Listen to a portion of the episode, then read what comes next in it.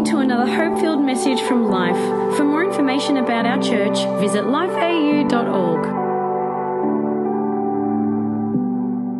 In the meantime, right here, right now, you've got me, okay? So, so lean in and give me your best and let the preacher in you out. You know, in, in every meeting, there are two preachers. There's the guy or gal who's up here today, that happens to be me, but there's always that person sitting in your seat, and that is you. And so as I preach at you, I want you to preach back at me because there's power in agreement, okay? So you can preach back at me, and the more you preach back at me, the more I'll preach back at you, and we'll just leave preached out. How does that sound? Fantastic. A quick photo of our family, if you don't mind. There they are. This is Mitch on the end, my one and only son. Mitchell means in God. He's my one and only son, which makes him like Jesus. And he's here, there, and everywhere. So it's like the Holy Spirit. So he's just an amazing kid. And he's just turned 18 and he's in his final year of school, just about to do his year 12 exams.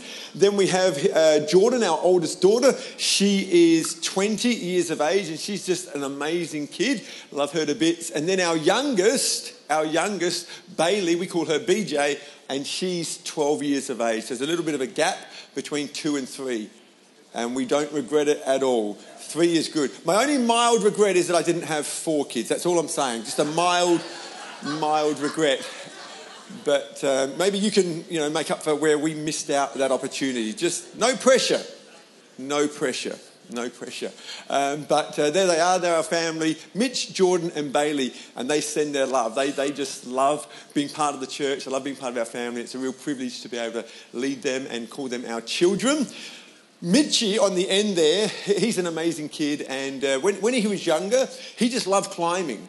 And I don't know if you remember me telling the story last year, but uh, when he was born, he was born with certain complications surrounding his birth, and uh, as a result, he has no left hand, really. He has no fingers, no digits on his left hand. But that didn't stop him and his desire to climb things. He was always climbing. He was climbing trees from a very early age, and he was never he had no fear. He would just climb tree after tree after tree. But I'll never forget this one particular day. He climbed so high up this tree, he got stuck. And the laughter, the giggles, and the fun gave way to frustration because he couldn't get down. So the fun gave way to frustration, and then the frustration gave way to fear. And the giggles and the laughter and the joy turned into, Dad, help, I'm stuck. And I thought if I go up and help him, there'll be two of us stuck up the tree. so I had to help him step by step until he was able to get down on the ground. And that little moment in my life was not just a moment for me and my son, but it actually became an illustration because I feel that many of us in life tend to get stuck from time to time. Maybe you've been stuck in an exam. You're kind of looking at the blank page and you're thinking, and you're just stuck. All the things that you've learned over the year, just you just you forget and you get stuck. You ever been stuck in an exam? Maybe you have been stuck in traffic. And maybe you're as impatient as Daniel is when he's stuck in traffic. He was picking me up uh, and Kath up yesterday from the airport, and he did a, he's a great driver. He's just very impatient, that's all. And and, we hit some traffic, and he said, oh, and, and, and, I know you on your best behavior. You were behaving. And, and I thought, if I was in the car, I think he'd be saying some other things. And so there he is doing a quick left and trying to make a shortcut, and the shortcut was probably longer after all, but hey, and no judgment because that's me. Uh, no judgment. I, I, I, hate being stuck in traffic. Two years ago, 2016, I found myself stuck in hospital, not for one week, not for two weeks, but three weeks. And that's not easy for anyone, particularly for a guy like me who's got ADD, ADHD, LMNOP. I've got every letter of the alphabet. I think I shared that last time. And, and so it was difficult. But maybe you've experienced being stuck. Maybe you feel stuck right now. Maybe you feel like you're stuck in a dead end job. Maybe you feel stuck in a loveless and lifeless marriage. Maybe you feel stuck in a cycle of cynicism or a cycle of regret. I'm here this morning to share with you a message of hope that can help you step out of stuck. If you're taking notes today, the title of my message is simply this Stepping Out of Stuck. Stepping out of stuck. You see, Solomon, who was one of the wisest men that's ever lived, who wrote Proverbs, a book in the Old Testament, he says this that their life is like a compilation of seasons. But if we're not careful, seasons can turn into a compilation of cycles. You see, there's a difference between a season and a cycle. Seasons change with time. It's so good to be with you in Melbourne in the change of a season. Melbourne is traditionally known for having wet, cold winters, much like Adelaide. And, and if you're like me, I'm not a fan of wet, cold winters. But the good thing about wet, cold winters is it's just a season. Thank God it's just a season and we are coming to a change of season. And so, what's happening? We're seeing the sun come out, we're seeing the, the, the, the, warmth and feeling the warmth in the air, the birds are singing, the, the trees are sprouting. We're in a change of seasons. Seasons change with time, but a cycle doesn't change with time. In seasons, we, we, we, we rug up in the winter, but we shed our clothing as spring comes because it's a change of season. But you can be in the dead of winter or the heat of summer, but if you're in a cycle, the way you felt in the dead of winter and the heat of summer is exactly the same. There's a difference between a season and a cycle. A cycle is a season that we get stuck in. It's kind of like Groundhog Day. I don't know if you ever saw that movie, Groundhog Day. And uh, this man wakes up, and every morning he wakes up to the same song and experiences the same things. And I think it's a picture of many people's lives. We just get stuck in the same old, same old, same old. But the good news is, church, that we don't have to stay stuck. We can actually step out of being stuck and step out of the rut that we find ourselves in from time to time. And you can be the uh, greatest Christian on the planet. You can have a great marriage. You can have a great job. But I want to tell you, none of us are, suscept- are not susceptible to getting into these moments in our lives. And so I want you, if you would just turn with me to Mark chapter 10. I want to read a portion of the scripture, Mark chapter 10, reading from verse 46. It says this Then they came to Jericho. And as Jesus and his disciples, together with a large crowd, were leaving the city, a blind man, Bartimaeus, that is the son of Timaeus, was sitting by the roadside begging. And when he heard that Jesus of Nazareth, he began to shout, Jesus, son of David, have mercy on me. Many rebuked him and told him to be quiet, but he shouted all the more, Son of David, have mercy on me. Jesus stopped and said, Call him. So they called the blind man, Cheer up, on your feet, he's calling you. Throwing his cloak aside, he jumped to his feet and he came to Jesus. What do you want me to do for you? Jesus asked him. And the blind man said, Rabbi, I want to see. Go, said Jesus, your faith has healed you. Immediately he received his sight and he followed Jesus on the road. I love this portion of the text. We have a, a man that the Bible names as Bartimaeus.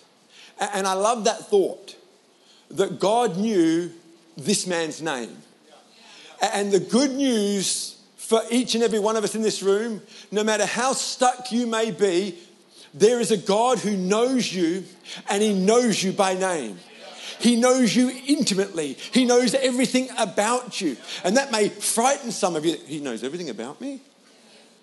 That, that's the amazing thing about our God is that we are fully known. That is, He knows everything about us the good, the bad, and the ugly. But unlike many other people, in spite of our ugly, we are fully loved. We are fully known and we are fully loved. And this man was known by God and he knew his name. God knows your name. You are not alone. If you are visiting for the very first time today and you're just sitting back there sussing out this whole thing called life, this whole thing called church, this whole thing called singing and, and, and preaching, and, and you don't quite understand it, hey, I want to say thanks for coming. You are in the right place. This building was built with you in mind. And I want you to know that in the heart of Craig and Nadia, they had a sneaking suspicion that one day you were coming, and today's that day, and we celebrate you being with us today. You are known by God. Isn't that an amazing thing? God knows you. And this man by the name of Bartimaeus, it says that he was blind. Now, we don't know why he was blind. He may have been born blind. He may have had an accident that made him blind. He may have um, had a disease that he went blind slowly over time. But the blindness speaks of something that was out of his control. And maybe you're experiencing something today that's out of your control. And uh, you kind of lamenting and regretting and, and wishing and only if. And I, I just wish it could have been different. But this man had a, had a condition that was out of his control. And every one of us face things that are out of our control. The good news is there's answers for us today. It says that this man was sitting on the roadside as people passed him by. Maybe you feel a little bit like Bartimaeus today, sitting on the roadside and everyone is passing you by. You thought you'd be in a different place, and you're just watching people just overtake you and go on to bigger and better things. Bartimaeus was in that position and in that situation. And there he was, not only on the roadside, having people pass him by, but he was begging. I, I believe that Bartimaeus and perhaps many of us today take up vocations and make decisions based upon we think that's all there is to do, that our options are limited. Sometimes it's society that can put things on us and we believe what society says about us. And so when society says, you're just a beggar, you're just no good, you're just a blind man, we start to believe the lie of the enemy. We start to believe the lie of society and the things that they put on us. But I want you to remember today this, this one thought that where you are is not who you are. The good news is, wherever you are in life right now, is not who you are. Bartimaeus was stuck, but he saw Jesus. He saw an opportunity and he did something about it.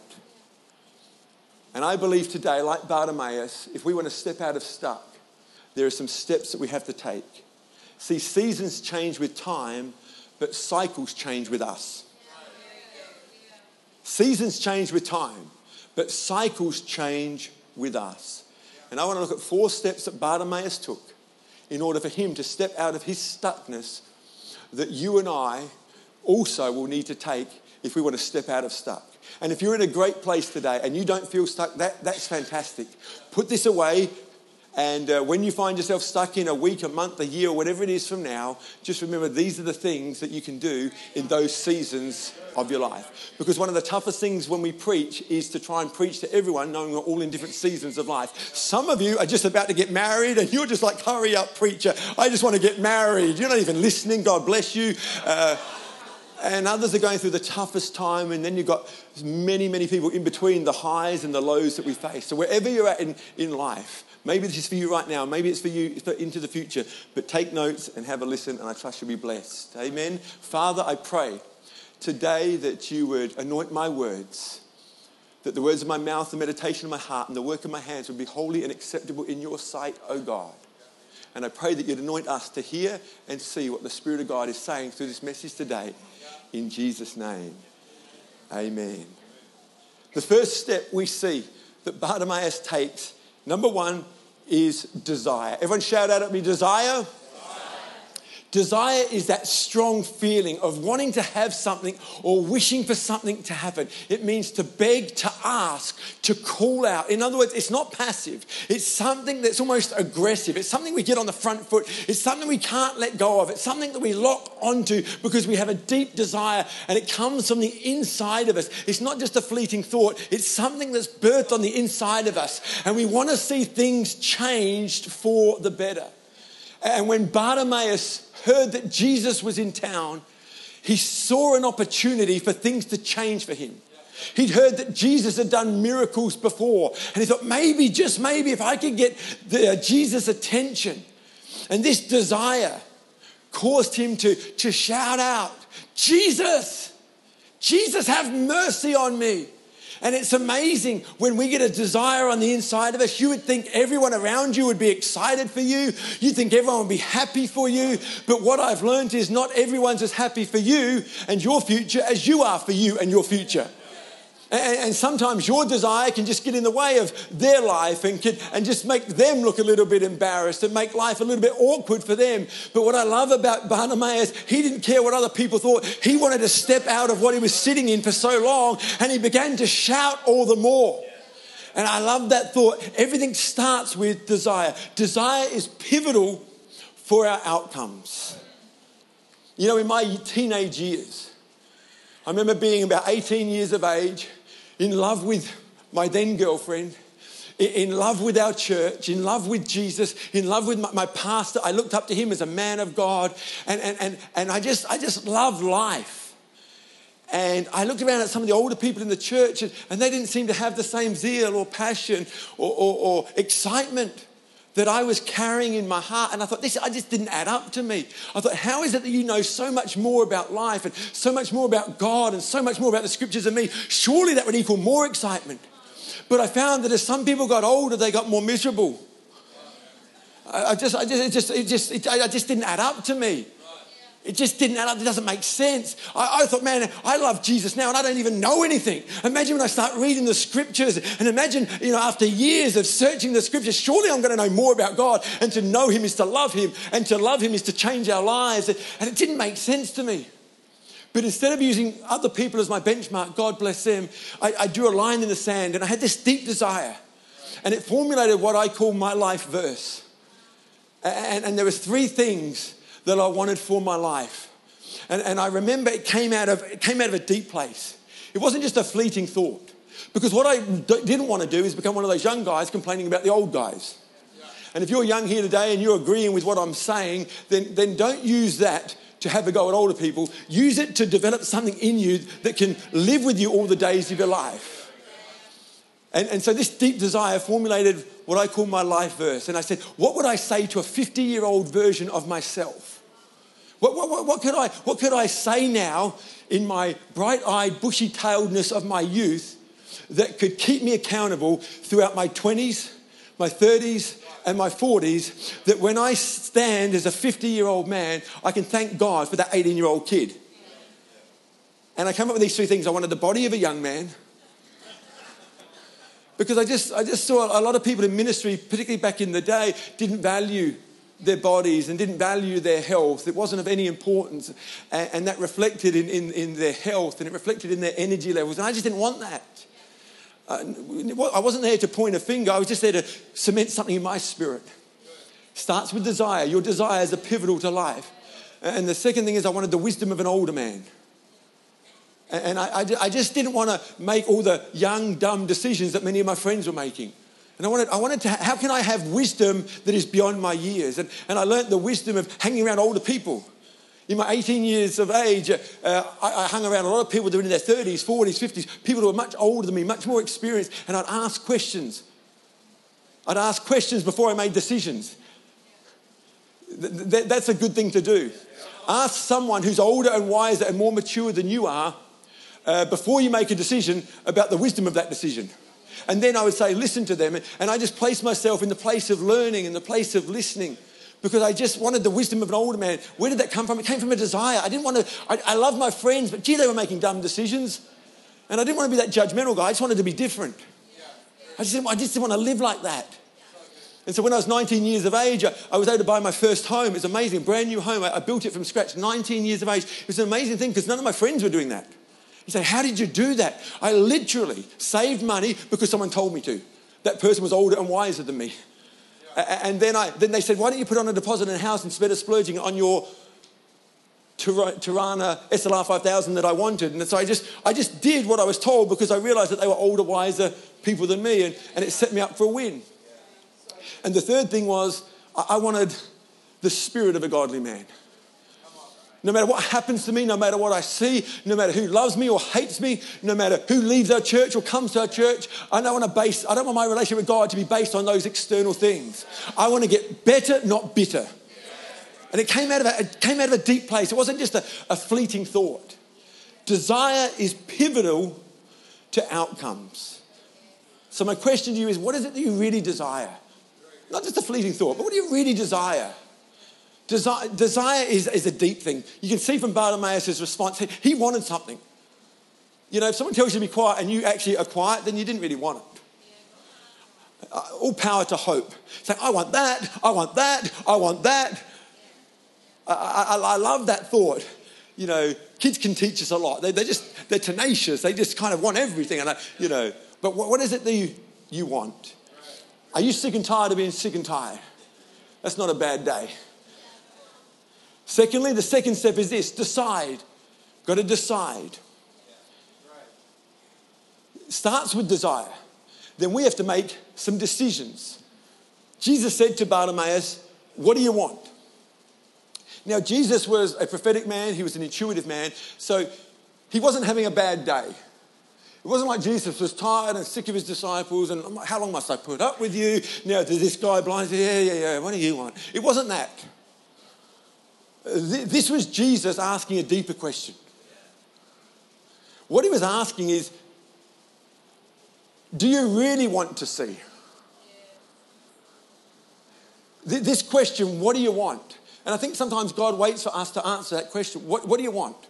I want to be healed. I, I, I, want to be able to see. I, want more money. I, I want better health. And I think God's waiting for us to say, Do you really want that? Because more money, more responsibility. Do you really want that? Legacy giving's coming up soon, and, and so you want more money? Is, is that to, for yourself, or is that to give into the church and the future of life? And do you, do you really want more money? Because more money means more responsibility. And I think Jesus was using this moment to ask Bartimaeus a deeper question Do you really want this? Because if, if, you, if you get what you want, things are going to change for you. Your location is going to change. Your vocation is going to change. Do you know that it's hard to get money? It's one thing to get money for, beg for uh, money for as a blind man, but to sit there on the side of the road and ask for money as an ex blind man is a little bit different. There's not much money for an ex blind man. Are there any Monty Python, Python fans out there? Anyone? Anyone? There's a few. There's just a few. Well, one of my favorite Monty Python movies is The Life of Brian. Don't judge me.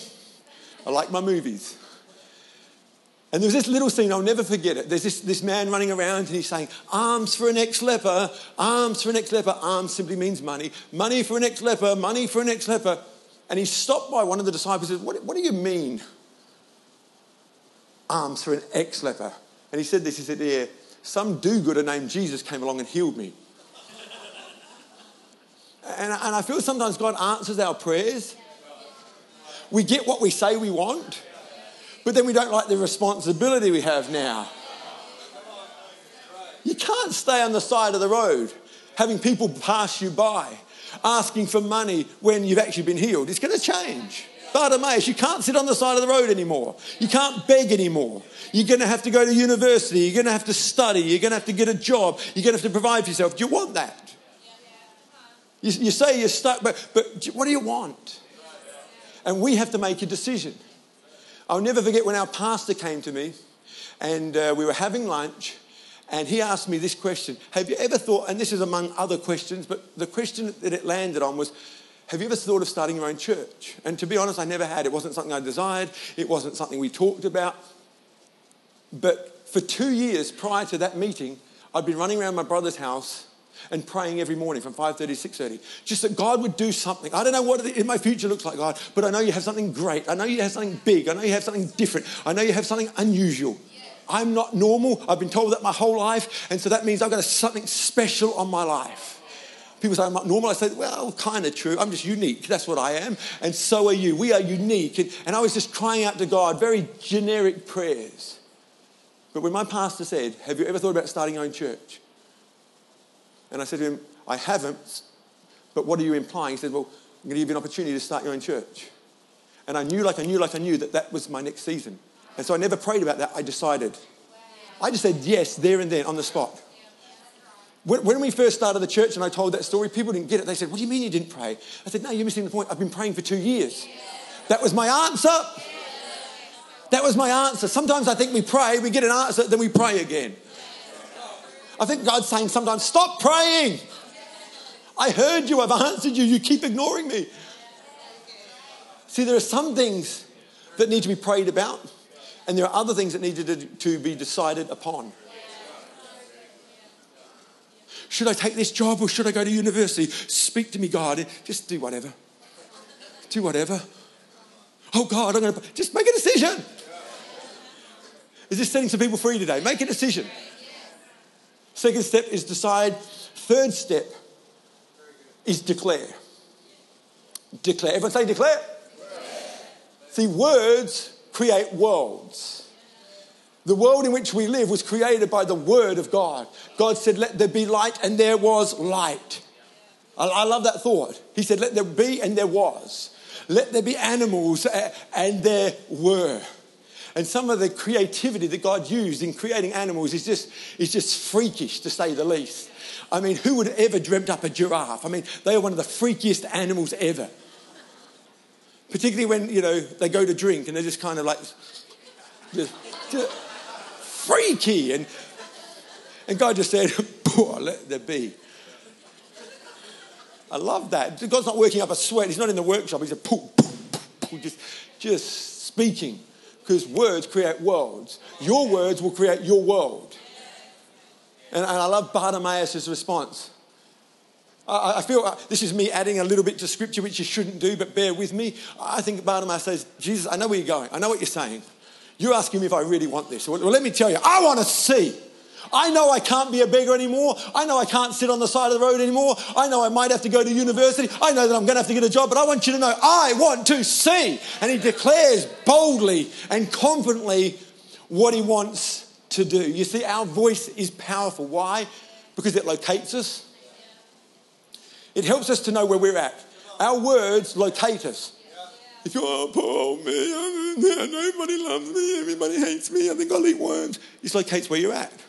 That's not a good place, by the way. Our words not only locate us, but our words commit us. They commit us. When I was 18 years of age and I came up with that life mantra, those words, I, I was committed to something. I'm less than 100 days away from my 50th birthday. And I thank God for that 18 year old punk of a kid who didn't know much, but he knew enough to declare boldly some things over my life that have held me all the years. And when people say, What do you want to go to the gym for? What do you want to do that for? Stop it, stop it, stop it. So I'm going to keep doing it, I'm going to keep doing it, I'm going to keep doing it.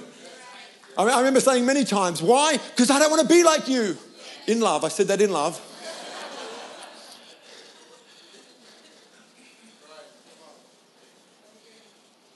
What are you saying about your situation? What are you saying about your circumstance? In Joel chapter 3, verse 10, one of my favorite verses, he says, Let the weakling say, I am strong. Didn't say, Let the weakling say, I'm weak. You say, oh, but, but I feel like if, if I said I'm strong, I'd be lying. No, don't, don't go by your feelings. You, you've got to declare the word of God over your life, not your feelings. I, love that in Romans chapter 4, Abraham, our father of our faith, he, faced the fact that his body was good as dead. But he didn't allow the promises of God to be thwarted in his life by how he felt or because of the circumstances. He knew and he was fully persuaded that God had the power to do that which he had promised. And so he declared boldly, I will be the father of a multitude. We, we have to start declaring and getting on the same page of God. This is the power and, uh, of our confession. Not power of positive thinking. You know, for me, it's, it's, it's, it's in my blood to be positive. You know why? Because because my blood type is B positive. I just have to be positive. But, but I'm not talking about positivity here. I'm talking about confessing what God says. Because the word confess means to say what God says, not whatever you want. God will give you the desires of your heart, and you say something, whatever you want. And Not, that's not what we're talking about. We're talking about aligning our words with the word of God. And the Bible says, I'm strong. And so, we, even though I feel weak, I can say I'm strong. Even though I feel like giving up and feel like giving in, I can boldly declare, I'm not going anywhere. I'm going to stand my ground. I don't feel strong enough, but I have one on the inside of me who's far greater than the one who's in the world, and I'm going to stand on that and stand on that alone. I'm going to stand strong. I'm going to stand and be bold and be courageous. Are you with me? The power of confession. That's why it's important that we read the Word of God every morning. Not because we're Christians and we have to, God forbid, because we love God, we want to know Him more. If you're reading your Bible because you feel like I have to, you're reading it for the wrong reason. We want to read the Word of God so that we know God more. We know what He says about me and the circumstances that I'm in so that we can declare what He says about the situation and not what I feel. Because sometimes my feelings don't line up with the Word of God, and I've got to surrender my feelings to the Word of God. And what I speak locates whether I really believe it or not. So let the weakling say, I am strong. We have a man in our church by the name of Greg Downton, and he was diagnosed with motor neurons disease a couple of years ago. Horrible disease. Wouldn't wish it on anybody. The way he has conducted his life is inspirational to say the least. And over the last couple of years, we've had a couple of Sunday nights, we've opened up the couch, we've had him on it, and just asked him how he's going, and just asked him a heap of questions, and everyone just gets inspired. The last time we had the opportunity to speak to him and his wife, Kath and I were on the couch with him and his wife, Jean, he said this statement, I'll never forget it. And uh, I just, it just, it's blessed me and, and so many others. He said this, he says, I have motor neurons disease. But motor neurons disease does not have me. I love that because there's faith, there's reality. I have motor neurons disease, but in this faith, motor neurons does not have me. I love the power of his confession. And as a result, he's defied the doctor's diagnosis already. He's doing much better and he wants to make the most of his pain. If you're going through a painful season, can I say this? Make the most of your pain. When I was in hospital for three weeks and almost died because of a blood infection, I remember coming through that, getting my strength back. I said, Devil, I'm going to so use this against you. And I've had this incredible privilege to go around the world and share my story and encourage people because I don't want to waste my pain. Every season, there's a lesson to learn. The good season, learn your lesson. In the tough season, learn your lesson. Let's not waste our pain. Are you with me? With four minutes on the clock. Here we go. Number four, do. You may have noticed they four things, and they all start with D to make it real easy to remember. It says, immediately Bartimaeus followed Jesus. See, for all of our great times in church, all of our great times with God alone, reading the Bible, there comes a moment in life where we have to put into practice that which we've prayed about, that which we've learnt, that which we've read. We have to put it into practice. You see, God is not going to do for you what He expects you to do for yourself. When the Israelites wandered through the desert for 40 years, their shoes never wore out. Food was always at their disposal. God provided for them every day of those 40 years. But the moment they crossed over the River Jordan and entered the promised land, the land flowing of milk and honey, guess what happened? The miraculous provision stopped. God still provided, but it came in another form. The provision wasn't manna from heaven, the provision was fruit on the trees that needed to be planted, that needed to be watered, that needed to grow, that needed to be nurtured, that needed to be picked, that needed to be peeled, that needed to be eaten. God is not going to do for us what He expects us to do for ourselves. I thank God that Jesus is in the business of helping us do what He expects us to do. Here's the good news He doesn't leave us alone. He does expect us to do what we can do for ourselves, but He wants us to do that with Him. God has given us many great gifts. Probably the greatest of all is the Holy Spirit to help us put these four steps into practice. I, I realize for some of you, what I'm asking today is really tough, but it's not beyond you because God has given His Spirit to help each and every one of us. If we can have the keys come, that'd be great. Maybe the band, that would also be excellent. God has not left us alone. And every step we have to take, He's there with us. When my son was stuck up that tree, I couldn't physically get him down myself and do it for him. But I was there with him every step of the way. Put your left foot down on the next branch. I can't feel it there. No, just a little bit further. A little bit further. There, you feel it? There it is. Cool. Now put your weight on your left foot. And, and now take your right foot off the branch it's on, and we're going to go one step lower. And I, I was there with him every step of the way. God never leaves you, God never forsakes you. He's with you every step of the way.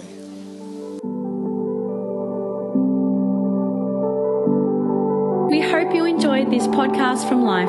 If you have any questions or want to contact someone about this message, visit lifeau.org.